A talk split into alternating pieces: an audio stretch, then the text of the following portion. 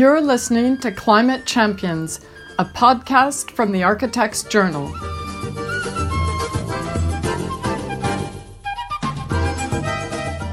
I'm Hattie Hartman, Sustainability Editor at the Architects Journal. Welcome to Climate Champions, where we offer inspiration and share essential knowledge about design in an era of climate emergency. In this series, we are speaking to innovators and changemakers who are prioritizing retrofit and reuse over demolition and new build. And I'm Hattie's co host, George Morgan, Director of 1.5 Architecture.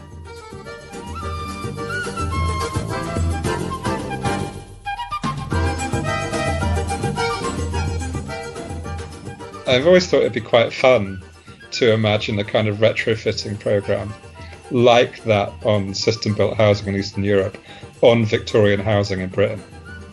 Obviously, people's heating bills would uh, disappear to a large degree, but on the other hand, they'd no longer have period features.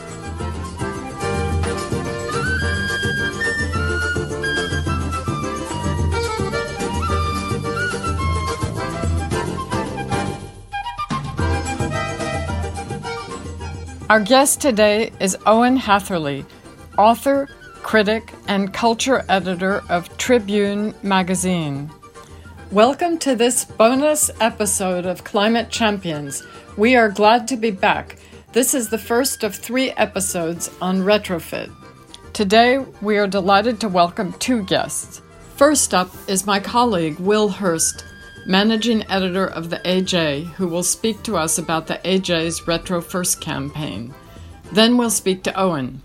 Before we speak to our guests, George and I would like to do a quick news roundup because so much has happened in the sustainability space since our last episode. For one, ACAN, the Architects Climate Action Network, has launched a new report, The Carbon Footprint of Construction, and this is a topic I've been following over the last decade, and that Simon Sturgis and RICS have been key in raising awareness about.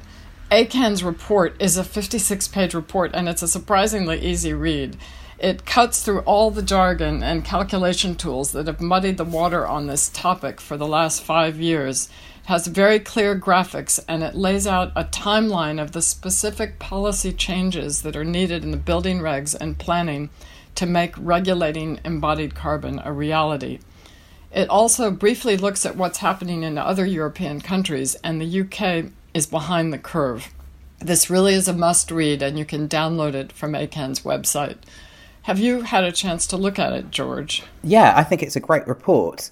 One thing I did notice is that the proportion of impacts coming from embodied carbon seem quite high, and those those are higher than you might see from, for example, the Passive House Institute.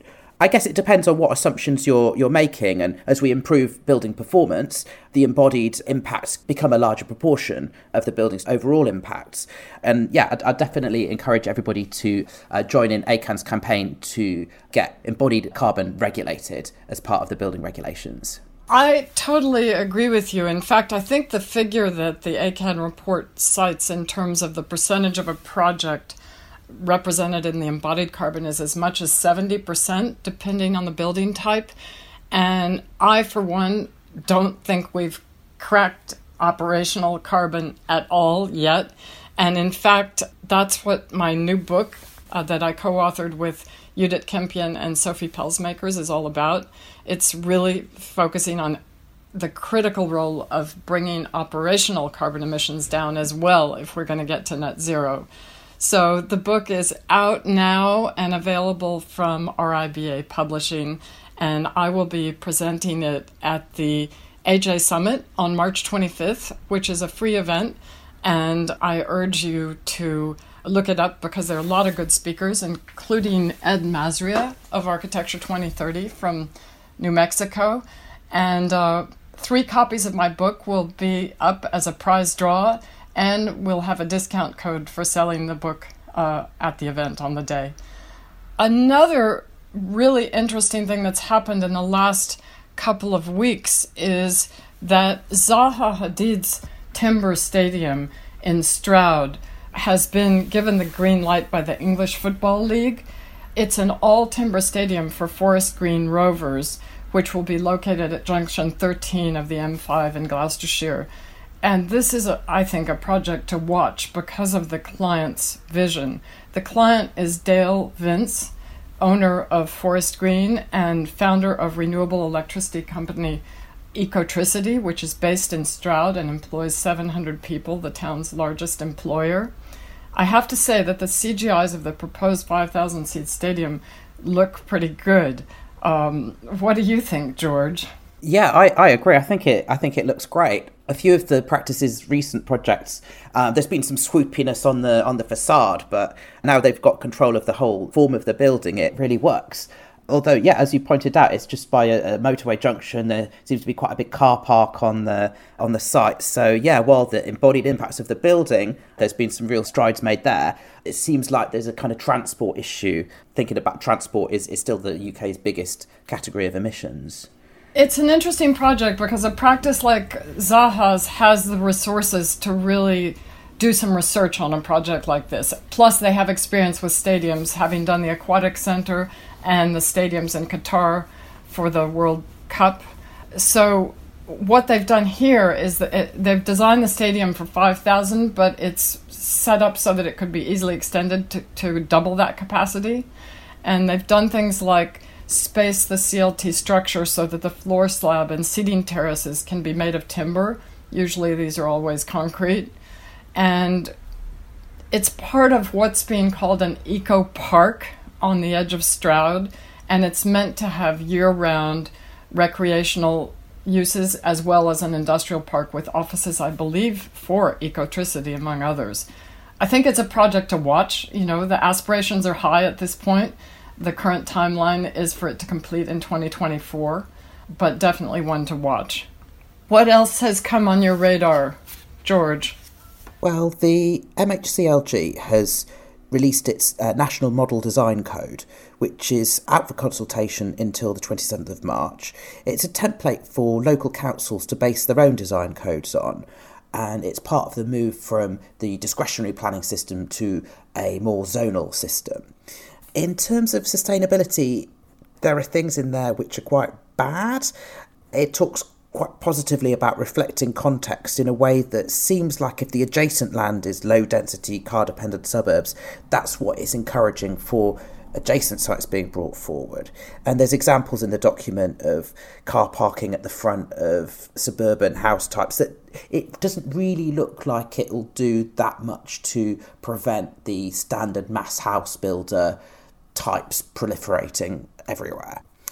And also on the policy side is a new report issued by uh, Policy Exchange, the centre right think tank, called Strong Suburbs. A lot of different people have fed into this report. It's got a forward by Ben Derbyshire, and Housing Secretary Robert Jenrick says that he supports it. So it looks like it carries quite a bit of weight. So, what it proposes is that in post 1918 streets and neighbourhoods, they can vote to densify themselves. This plays into the YIMBY, the Yes in My Backyard agenda of enabling development to come forward to a greater extent in existing residential areas. So, again, as part of the government's rather traditionalist ideas about what constitutes beauty, there's images all through the report of the facades of Georgian terrace houses without really any recognition that if you're making homes to meet the uh, nationally described space standards, they don't really that well fit behind this Georgian facade. And where are the balconies? It doesn't seem to be thoroughly worked out. But overall, I do think that you need some kind of mechanism like this to enable the densification of existing suburban areas to be brought forward rather than just expanding into the into the green belt or picking on capsule estates for redevelopment or industrial land in order to make denser more sustainable walkable neighborhoods for, for people to live. That sounds really interesting. In fact i wrote my master's thesis many years ago on this very subject of densifying the american suburbs and I think, you know, there's this whole greenbelt discussion. If we're going to find a way to release land in existing suburbs, we have to look down this path. So it'll be interesting to see how that report plays out. We'll put these various links on the show notes for this episode. There is one other thing I'd like to highlight before we move on to speak to Owen, and that is a competition which has been launched by MOBIE, the Ministry of Building Innovation and Education. It's a fantastic student competition which calls for interdisciplinary teams, which I think is a great thing. Uh, architect together with an engineer, and either a landscape architect or an urban designer, and either a quantity surveyor or a project manager. So, very interesting real life simulation. And this competition is accompanied by a series of webinars that have been going on for the whole month of February, which are open access on the competition's YouTube channel, and it has many of the leading lights of sustainable design talking about everything to do from timber and sustainable forestry practices to carbon counting to how to detail a timber house. And it's fantastic bite sized chunks of CPD all there free for you to watch.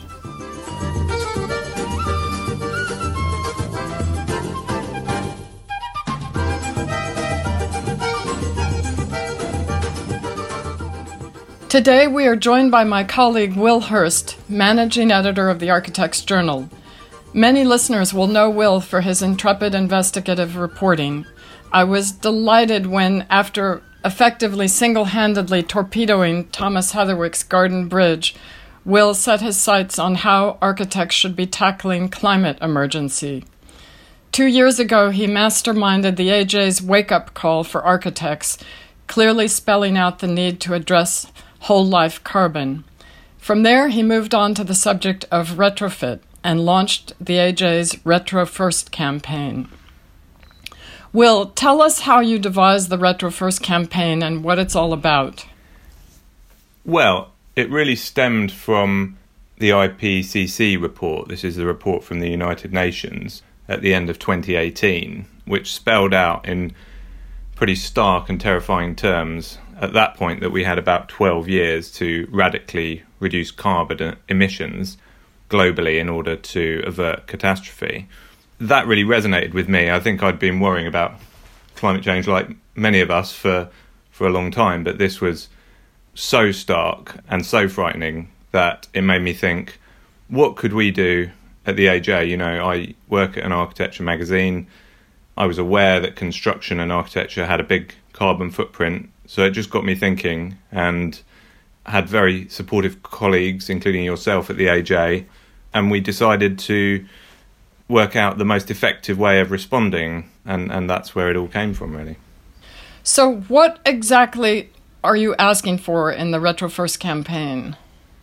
Well, it's really, I think, about the circular economy. It's really the realization that carbon emissions in construction are very, very closely tied to waste it's a very wasteful industry. It's all about putting up shiny new buildings and often knocking down older buildings that stand in the way of that progress and that development and that densification.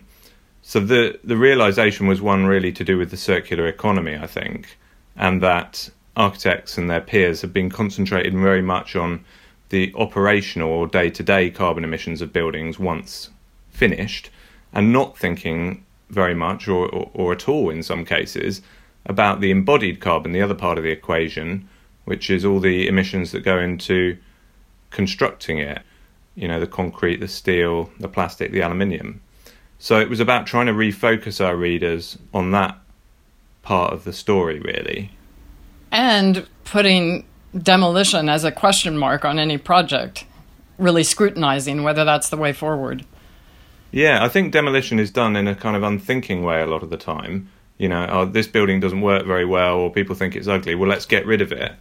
And people, perhaps because the general public isn't as connected to the building industry as as other industries. I mean, why would they be? They're consumers thinking about fast fashion and food and recycling, which are, uh, are more immediate for members of the public rather than the buildings that they live and work in, which they don't often have that much control over.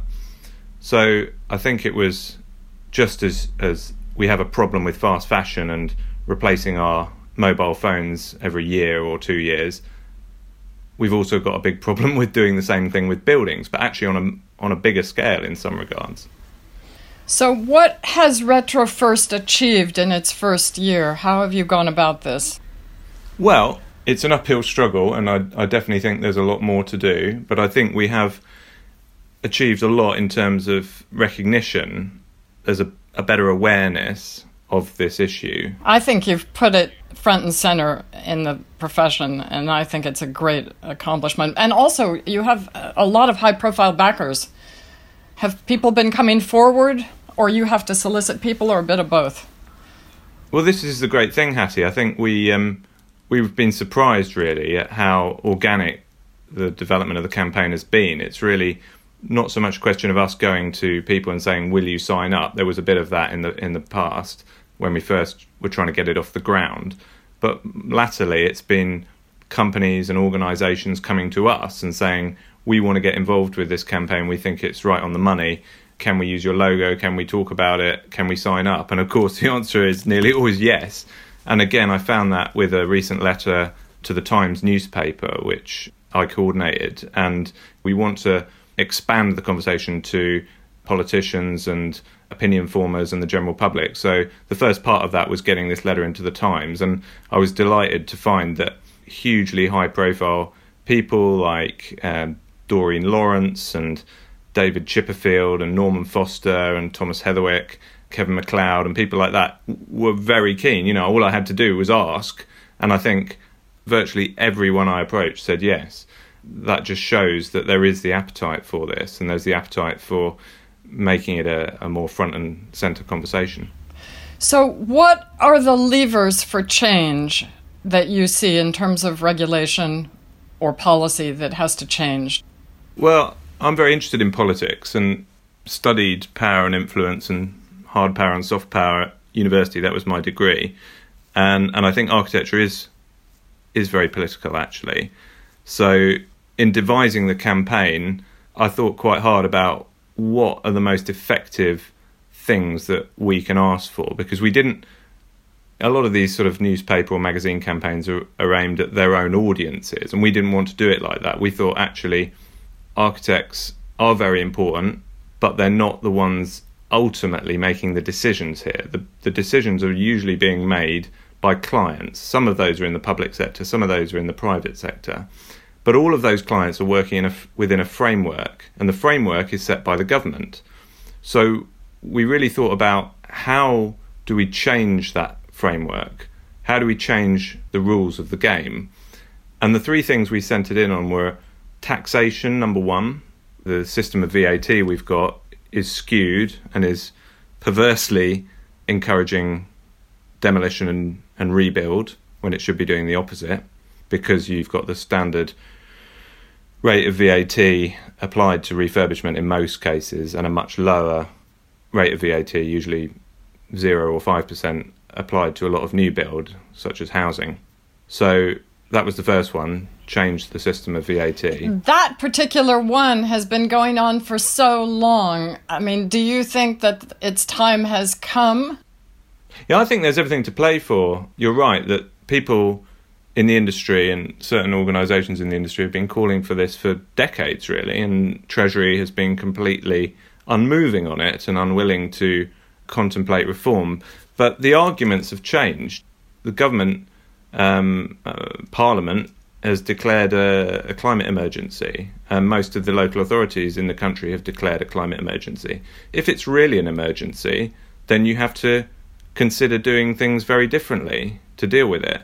So the climate argument is a much stronger argument than some of the other very good arguments that have been made in the past for VAT reform.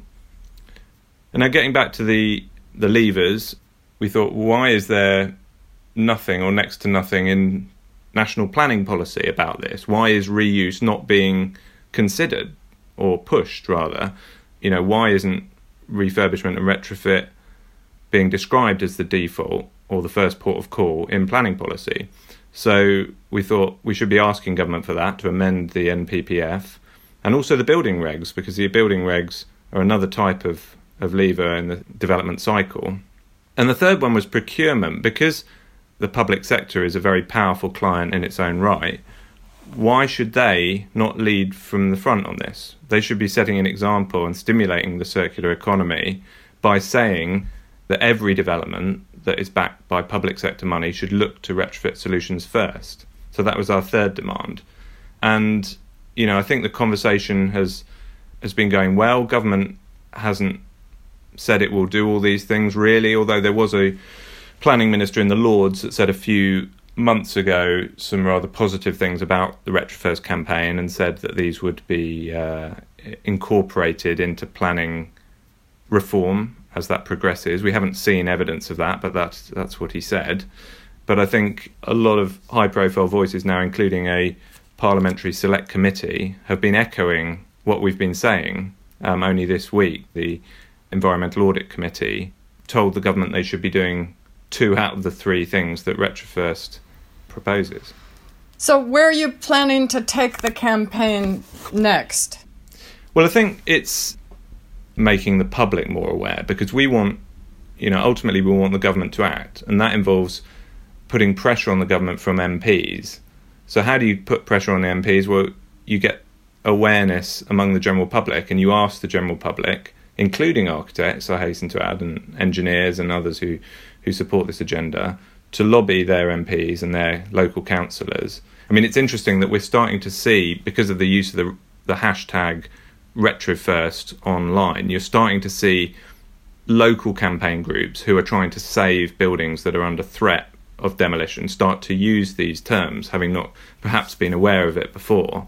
So I think there's a very interesting move that the campaign can make where we keep the pressure on the built environment, but we also start to to grow the, the awareness of the campaign generally.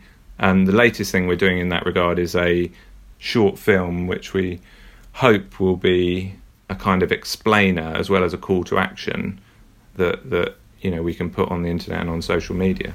Fantastic. So, if listeners want to support the campaign, what can they do now? The main thing we want people to do is to use the term to talk to their local MPs and their councillors, as I was saying before, to think about examples in their own neighbourhood where these questions should be being asked. They can use the hashtag retrofirst. They can Google retrofirst and find out more uh, on our own website. And as I say, they can start talking to those in power, their representatives, about why this is such an important part of the story in tackling the climate crisis. I think it's even more important because we've got COP26 coming up, the International Climate Summit at the end of the year. There is a real opportunity, I think, for the UK to show international leadership on the circular economy. It's not enough just to say we're going to stimulate electric vehicles and things like that. Um, you know, and we've been a great success in other areas of the economy, like wind power, for example.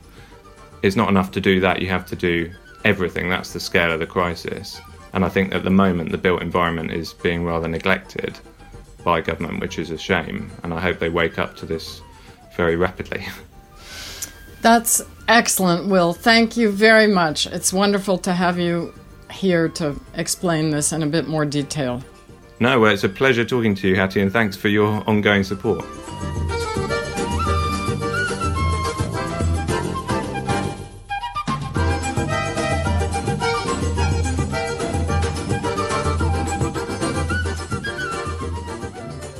Oh, Owen, it's a real delight and privilege to have you with us today. We've just been speaking to my colleague Will Hurst about the AJ's Retro First campaign that prioritizes retrofit and reuse over demolition and rebuild. In your latest book, Red Metropolis, you've written about how this issue has played out in two projects in South London Carl Turner's Peckham Levels and the Elephant and Castle Shopping Centre. Can you describe these projects for our listeners? Is there a difference between reuse and demolition and new build in terms of the social impacts, such as rents and gentrification? Yeah, very much so. I mean, abstracting it completely from the ecological issue for a moment, one of the things that's very striking about a lot of um, post war spaces is the way that they are sort of judged on their first incarnation. They're judged on how did they work in the 1960s? Were they successful at the time? Were they unsuccessful at the time? Did people hate them by the 70s? And there it ends. And there's also a kind of, along with that, this idea that they are uniquely inflex- unflexible. That somehow a Georgian house, you can knock a wall through, you can do this and do that to it, you can kind of reshape it for your needs. And you can't do this in a modernist building. And this is fallacious. And I think one of the ways you could see it was fallacious was by those two schemes. You could look at the Elephant and Castle, and you could look at Peckham Levels, and you could go, well, these are actually the first kind of proper shopping mall in London, really, with an office block on top and a concrete car park. Both of them turned out to be something very, very different by the 2010s to what they've been built as. And whereas the example of Peckham Levels, that, that transformation had been celebrated and flagged up. You know, no, no one really thought there was any point of talking about the fact that it was originally just a, a car park for like mini mall on Peckham Rye. And everyone, when talking about the Elephant Castle, at least in the local press and in the national press, wouldn't talk about the fact that it had been transformed over several decades into pretty much the last successful multicultural space in central London you know, sort of Latin shops and restaurants, the Polish restaurant that was there for a while, the Chinese supermarket that was there, and then upstairs the bowling alley, which obviously had a more kind of young clientele, and the um, the bingo hall, which obviously had a more elderly one. You had a complete cross section of inner London from different cultures, different backgrounds, different parts of the world, different ages, different social classes, all using that for their own purposes in a way that had not been envisaged by the original designer and this was absolutely ignored. Whereas the similar transformation in Peckham Levels was seen as a wonderful achievement, and that's kind of where I came in. Was kind of like, huh, how did this happen? a lot of what is under threat of demolition is, is post war. There's endless examples at Derby Assembly Rooms, Bristol's Royal Mail Sorting Office, Coventry Town Centre, with, for example, Coventry's cabinet member for regeneration referring to these buildings as concrete monstrosities. So, how do you view the ongoing backlash to modernism? It's been going for so long. Yeah, uh, the, the Coventry example was just an example of someone that should not be in that job. Like someone showing that degree of ignorance. It's like pick up a Pevsner man. You can get it in the local library. It's not rocket science. This isn't. You don't have to read someone's PhD. Just go into your local bloody branch library and read a Pevsner, and you will realise that this is one of the most important spaces in 20th century Britain. And also, very little of it is made of concrete. And that was just maddening because the quality there is particularly high, and it has been particularly run down. And much like with Victorian buildings, you know, in the way they were regarded in the 1960s, just clean them, take the muck off them, take the adverts off them, and you'll find that they actually look quite nice. And what was kind of frustrating is that that was happening at the same time that in London or Manchester, even Bristol to a degree, actually quite uninteresting concrete buildings are being really fetishized quite minor brutalist architecture like that car park in Welbeck Street, people were getting really, really like, they cannot remove this concrete building. And actually, I don't think they should have removed that car park. Whereas Coventry you're dealing with stuff of world significance. So I think that's really to do with. I wouldn't don't want to get into the towns versus cities debate because A, Coventry is a city, and B, it's a bit of a non debate. But I do think that there was a process that's happened where if people under 40 it is not axiomatic that 60s buildings are bad. There's a general view that they might be interesting. You don't have to go the whole hog to the kind of like, I have an Instagram account of my favorite concrete car parks, although there are thousands of these. To see that, you know, it's very rare for the kind of knee jerk hatred of concrete monstrosities that you get among people like that councillor to be seen among younger people. And that's just a simple question of fashion the reason that stuff was so hated in the first place was largely because of fashion. The reason why the Victorian buildings were demolished in a lot of cases was due to fashion. And the reason why they're now considered attractive by people under 40 is largely fashion. And that's when one can bring it back to the question of, of retrofitting and the question of the enormous wastage of carbon involved in things like Birmingham demolishing all its good buildings and building a load of crap ones. So, if it's a question of fashion, how do we get people to focus more about quality rather than on this sort of received opinion notions of what's good or bad? I feel we've done that. And if it's not got through, I don't think we can blame ourselves. You know, that the last 10 years has seen an enormous amount of publications and TV programs and films go into like the shop at the festival hall or the Barbican and you'll see an enormous amount of you know plates and mugs and paper models. There's an enormous amount of this stuff. I would say probably no architecture has been this popular in Britain since the kind of Georgian craze of the 60s and 70s, ironically enough. And if someone is still ignoring all that work or unaware of all that work and they're working in local government, that's their problem and not ours. That's them being ignorant and lazy. And I can't be bothered to argue with those people anymore because 10 years ago there was a question of like, right, let's have this debate. And we had it, and we've convinced thousands and thousands of people, and basically everybody under 45 more or less agrees.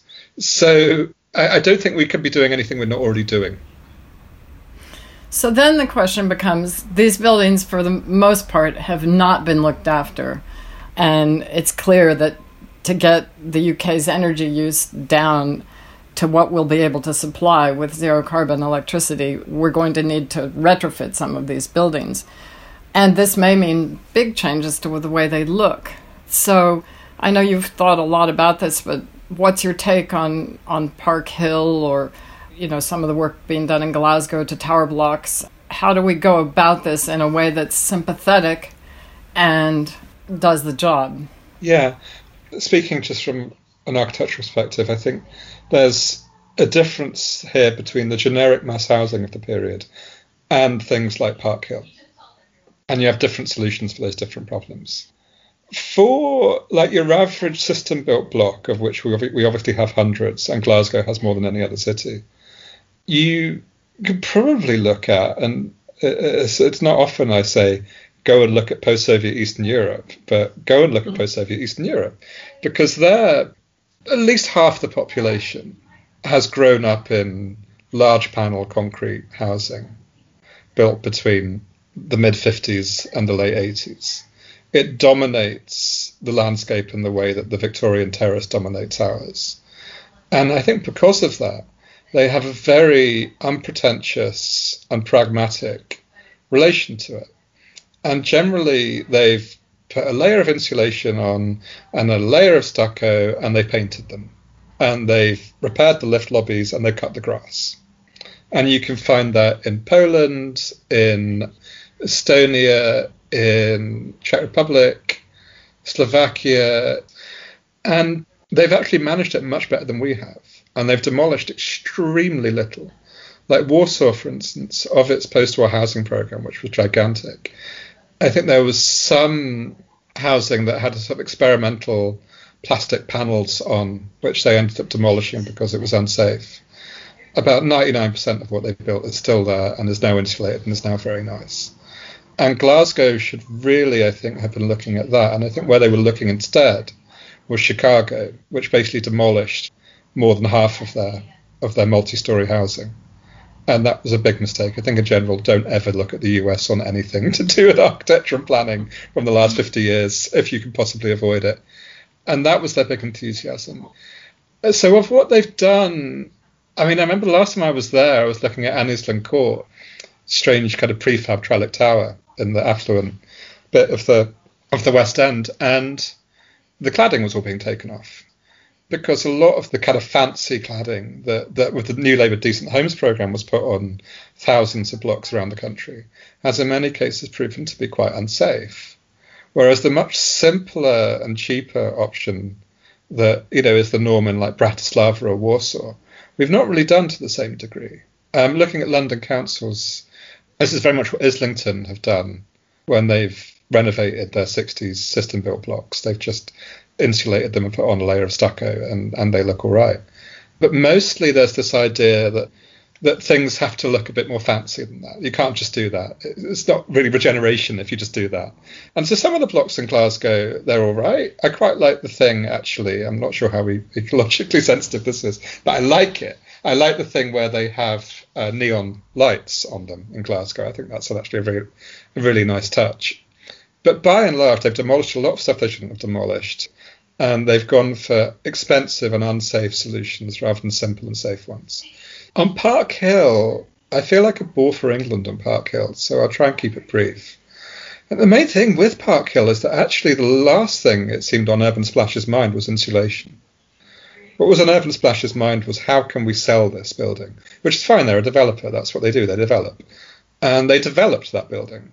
Their concern wasn't making it safer or making it warmer or making it work as a better social space or anything like that. Their concern was how they could sell it. And in the end, because of the financial crisis and how it particularly hit places like Sheffield very hard, they haven't sold particularly well. But in many ways, it would have been quite a complicated project, not an impossible one, but it would have been a complicated project to upgrade that to current standards of insulation. So the Polish approach, for instance, they ended up doing this with a load of really spectacular, brutalist high rises in the centre of Wrocław. And a lot of people were kind of like, you can't just put your styrofoam insulation and your stucco on this. It's it's brutalist building. It's supposed to be concrete. And they were like, look, this is our budget. This is what we're going to do. We've got these materials. We've got this money. Like, shut up. And they did it, and it doesn't really look as fun as it used to. It used to have this wonderful, proper Corbusian like red brick, raw concrete thing, and now it's kind of a layer of grey styrofoam, and that's a bit of a shame. So there are examples like that where I think you're dealing with a monument of architecture and you have to be a bit more clever and you probably spend quite a bit more money in order to come up with something that respects its integrity. With your average block, you don't have to respect its integrity. And I don't think it matters in the same way.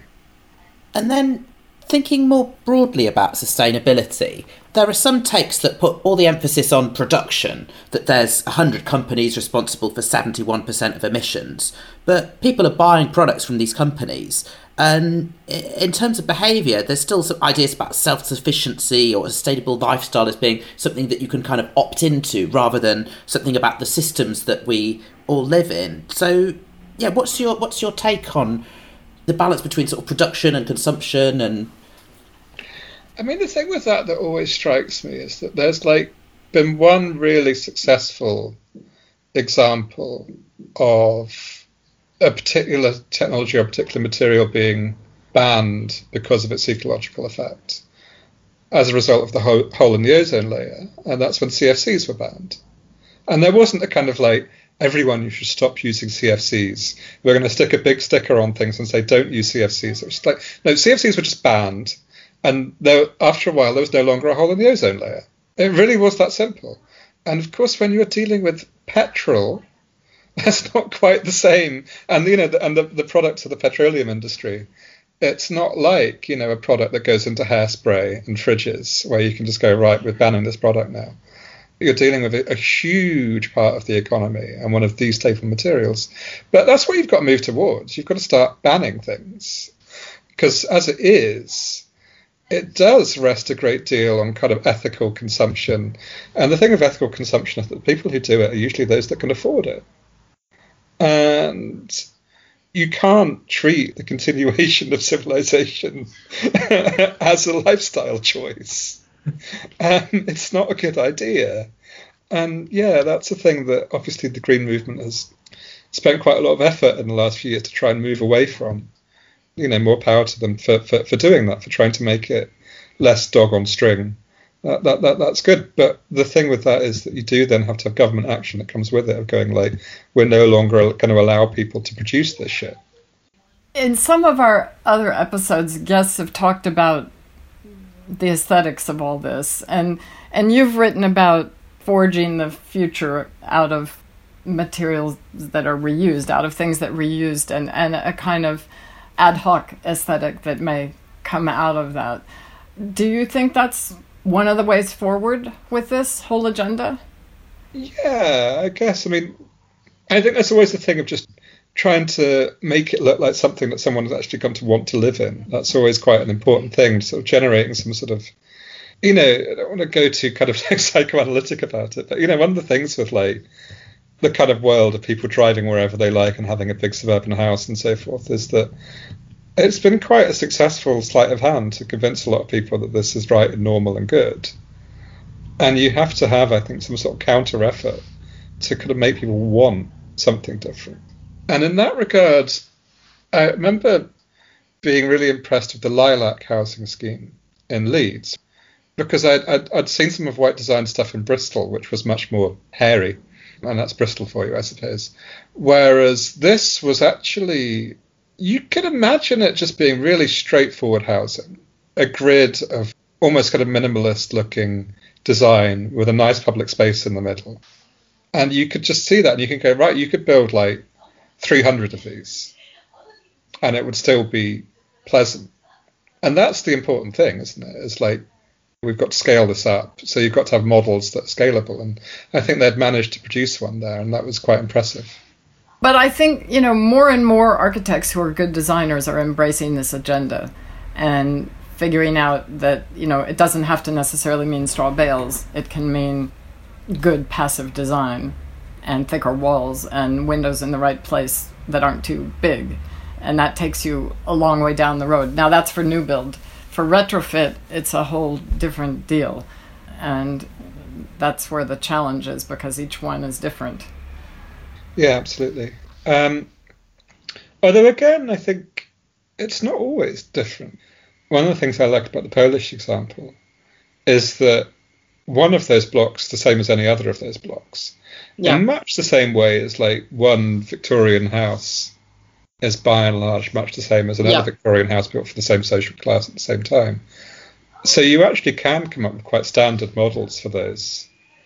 Um, I've always thought it'd be quite fun to imagine a kind of retrofitting program like that on system built housing in Eastern Europe on Victorian housing in Britain. Obviously, people's heating bills would uh, disappear to a large degree, but on the other hand, they'd no longer have period features. Or at least those would be on the well you've got to make a choice of inside uh, insulating inside or, or outside because the the kind of energy modeling from the likes of the the london energy transformation initiative who've kind of crunched all the numbers they're like, oh yeah, we, we will need to retrofit pretty much all of the housing stock. Maybe you know if something's listed, we can leave it alone. But the, when they sort of add up how much energy we'll have available and how much energy our homes are using, we're going to have to retrofit, and that could that could be transformative for for how everywhere looks. I mean, maybe often the compromise is, is you keep the front brick and insulate on the inside there, but everything else is external but yeah, it could really transform the way the country looks if it if it actually happens. Britain's going to be rendered country now, like you know Poland. I mean, obviously, you know, like stucco is means everywhere will look like Cheltenham, which I'm not really sure if is a good thing. But obviously, there's a, a, a stucco tradition here that goes back a long way.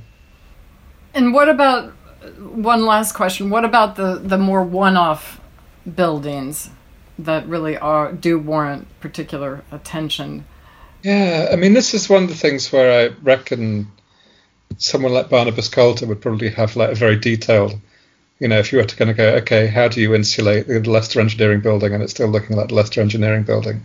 He'd probably have a, a detailed thing that he's worked out in his head of how you do it, and I, I, I don't, unfortunately. And there is the question of you know how you do those things where like I presume that something like Park Hill, for instance, if you were to have, let's say that rather than doing what they did, they had decided just to insulate the whole thing while preserving it as a listed building, you'd probably have had to insulate from the inside, and that would have been quite disruptive for residents. But would it have been as disruptive as them all being moved out of the estate forever? Probably not. Um, so, on that level, there is that minority where you would do that, and it would you know, it would be disruptive. But then there's actually a precedent for that in the Decent Homes program, which is the kitchens that were fitted as part of the, the Decent Homes program, which actually pissed a lot of people off largely because they didn't really need them, and there wasn't actually any logical reason why they all had to have these kitchens. At the installation point, made a lot of sense, but they, yeah, they, they literally did put a new kitchen and everything that they did up with decent homes. Um, but again, there's a precedent in that that they have the government has fairly recently, you know, only ten years ago, gone into the homes of hundreds of people and given them different kitchens.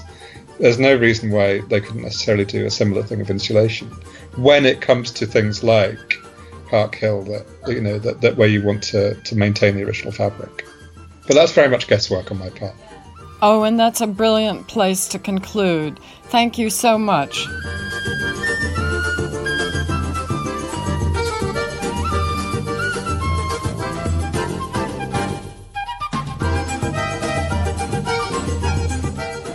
In the next episode of Climate Champions, we'll hear from Harry Paticas, founder of RAFT, Retrofit Action for Tomorrow, an organization that is doing remarkable work with schools, children, and their families to empower them with the skills to address climate emergency.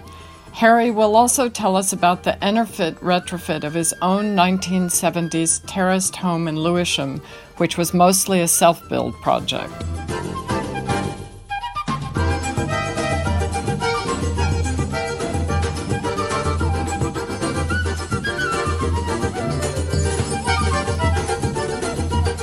You can find out more on the Climate Champions webpage at architectsjournal.co.uk, where you can also send comments and subscribe. Thanks for listening.